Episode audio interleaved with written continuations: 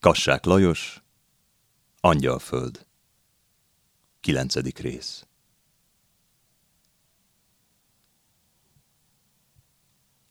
Nagy pohár nyolc krajcár, kis pohár hat krajcár.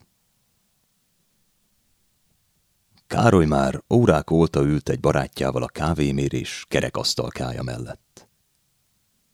Sárgára ázott, nikotinos cigaretta végfityegett az alsó ajkára ragasztva.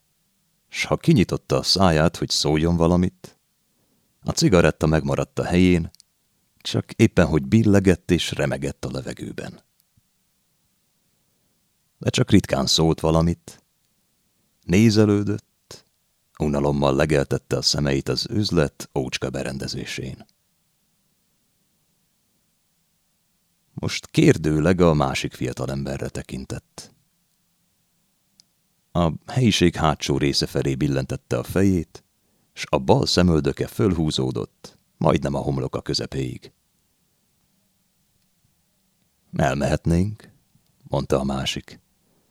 Morogni fog, de azért nem akarhat itt tartani éjszakáig.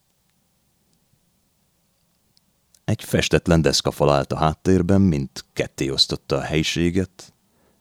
A sparherd és a különféle kávéfőzőedények voltak a fal mögött. Hallani lehetett, hogy az asszony bent motoszkál a fülkében, sóhajtozik és félhangosan beszél magához. Károly hátra nézett, az asszony éppen most jött ki a fülke nyílásából. Úgy látom, az lenne már a legjobb, ha az ágyaimat is lehoznám a boltba, mondta a szúrós kis szemeivel, kajánul nézett a két fiatalemberre. Mi hasznom van nekem abból, hogy itt üldögének órák hosszat, srontják a levegőt? Itt ülünk, mint a pókok, és várunk a kövér legyekre, felelte a lesült bőrű, göndörhajú fiatalember.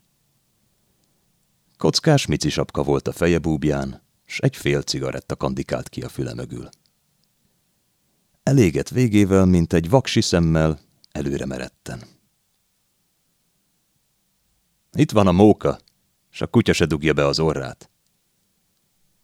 Egy pakli piszkos, agyonnyálazott kártyát dobott ki az asztalra, és cifrán káromkodott, akárha száraz forgácsot sodort volna ki a szájából. Ki találna be ide, ha állandóan csukva vannak az ajtók? Szólt közbe Károly is. Az asszony szélesen letelepedett a másik asztalhoz. Miért nem mennek dolgozni, ha így nem boldogulnak? Egyszer úgy is rajtuk üt a rendőrség, és én a kisujjamat sem mozdítom meg majd egyikért sem.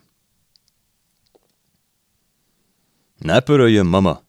A manuszok most kint vannak a vízen, de majd bejönnek, ha megcsipi őket a dér.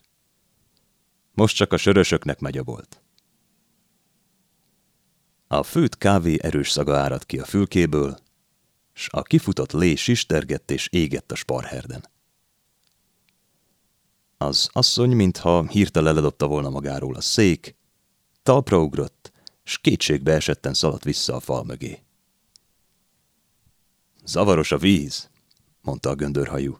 Gyerünk! Összekapkodták a kártyáikat, s alig hallható nesszel kicsúsztak az ajtón. Vörös és viola színben alkonyodott. Aliget felé indultak. Nem igen bírom ezt a semmi életet, mondta Károly fáradt, panaszkodó hangon. Neked könnyű. Te nem tudsz különbséget tenni e között és a másik között. Te azért élsz így, mert szereted a semmit tevést. Te én dolgozni szeretnék, s így megesz a nyavaja. Panaszkodjon az ördög, mondta a másik fiatalember, hánya vetin, s a füle mögül előhúzta a cigarettáját. Egy büdös, kénes fejű gyufaszálat villantott föl a nadrág szárán, aztán előre csücsörített szájjal, gondolatlanul engedte ki magából a füstöt. Beszélni se szeretek az ilyesmiről, és azért még sohasem dögöltem meg éhen. Ha az Isten gondoskodni tud a madarakról és a virágokról, miért ne gondoskodhatna rólunk is? Csak nem kell olyan pipogyának lenni. De mi célja van annak, hogy az egész életét így végignyomorogja az ember?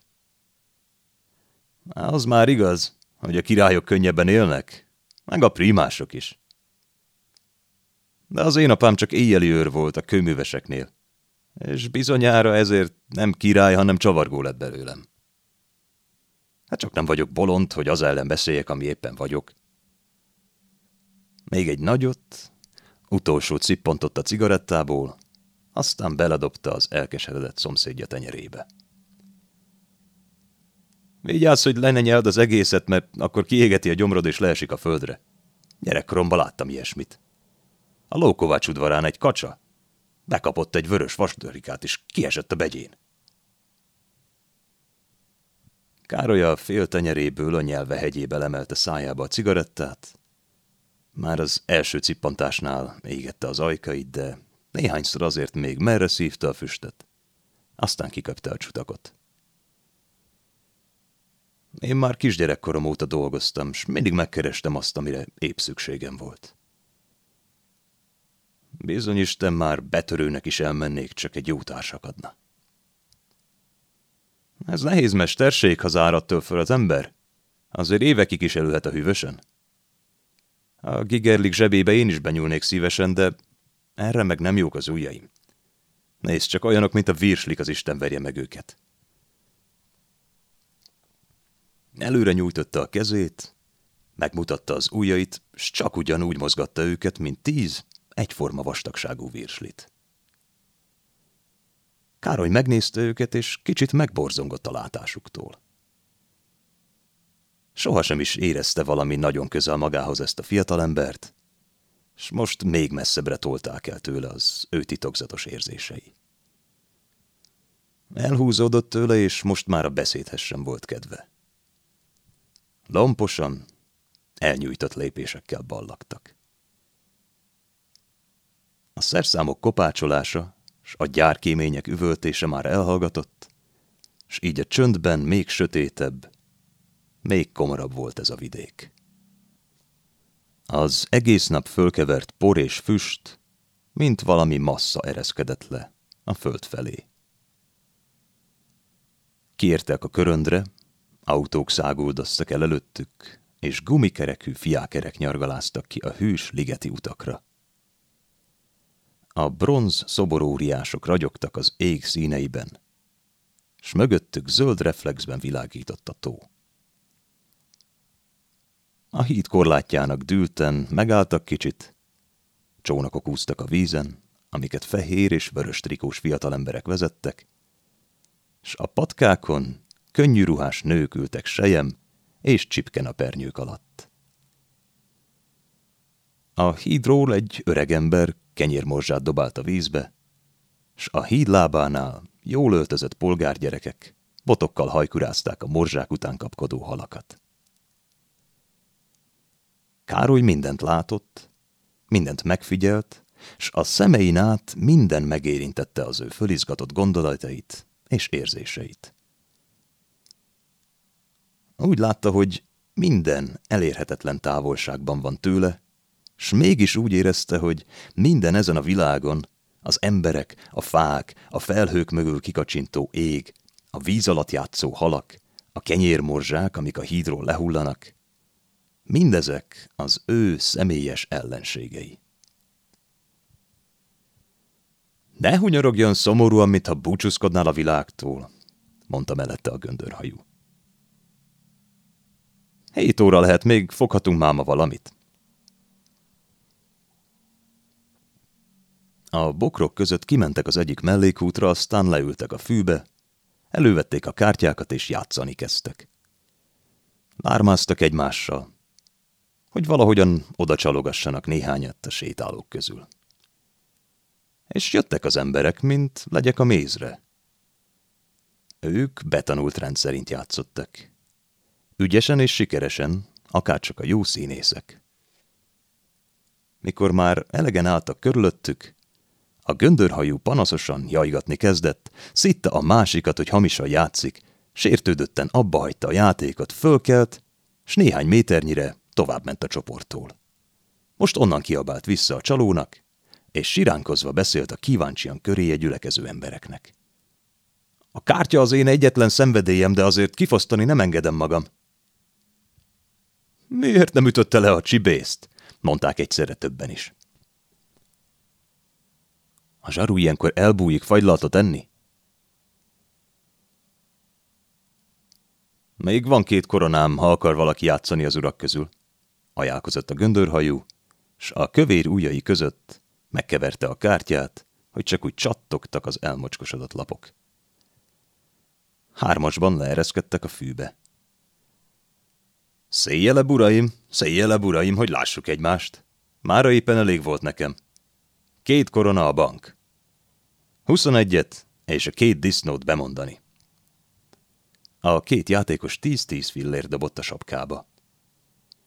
Nagyon rendben van, uraim, kezdődhetik a zsírozás. Újai között hátukkal fölfelé tartotta a kártyákat, s nagyon lassú tempóban, úgy, hogy senki előtt se legyen gyanús a játéka, kiosztotta a lapokat. Tovább, mondta a másik kettő. A göndörhajú leadta a másik három lapot, s mi alatt amazok gusztálták a kártyáikat, ő már tudta is, hogy mennyiük van. A húsz fillér bent maradt a sapkában, még egyszer osztott, véletlenül megint nyert, és most már föladta a bankot. Érezte, hogy a körülállók erősen figyelnek, okosan és mértékkel játszott. Hagyta, hogy egyszer amazok is nyerjenek, és ilyenkor mindig bemondta. Ja, uraim, a szerencse kiszámíthatatlan. Mint láthatják önök, engem nem igen kedvel a szerencse, de annál hülyebbek tudnak maradni hozzám a lányok. Károly pár lépésnyire a csoporttól egy fának dülten várakozott.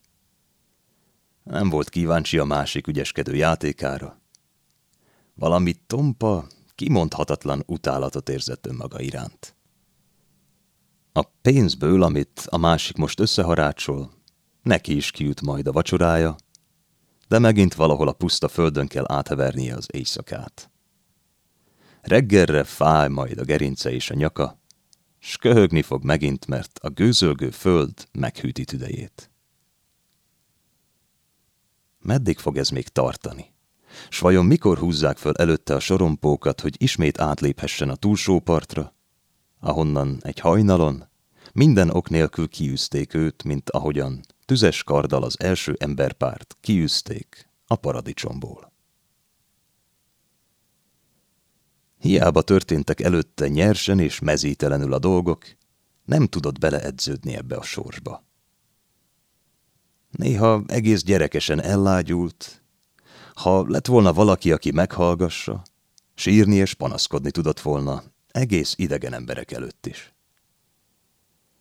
És vágyakozott vissza a gyalupathoz, orrában még benne volt a frissen gyalult fa nyers és átható szaga. Kevesen értették volna meg most a szavait, mert ő most úgy tudna beszélni a hód deszkáról és az éles, agyon használt szerszámokról, mint az élő, eleven lényekről, akik megnyilatkoznak a jó munkás előtt, hálásan simulnak a kezeihez és ellenállás nélkül alkalmazkodnak az akaratához. A börtönbe csukott részeges kívánkozhat úgy a pálinka után, s az özvegyen maradt szerelmes vágyakozhatik úgy szerelmese után, mint ahogyan ő vágyakozott a munka és a rendesebb élet lehetőségei után.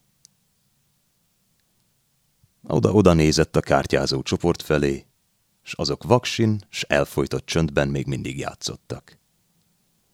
A fák fölött kékes szürke volt az ég, a mutatványos bódék felől ide visongtak a megnyomorgatott hangszerek, s valahol egy vadgalamb búgott a fák koronáiban. A tekintete most összetalálkozott a göndörhajó villogó szemeivel, hirtelen magára eszmélt. Gyűna zsaru! kiáltotta el magát. Gyerünk, gyerünk! És már ő is futásnak eredt a bódék irányába. A játszó csoport, mintha közéjük lőttek volna, fejetlenül szétrebbent. A göndörhajú, hóna alatt az összegyűrt csapkával, vidám ugrásokkal futott a társa után.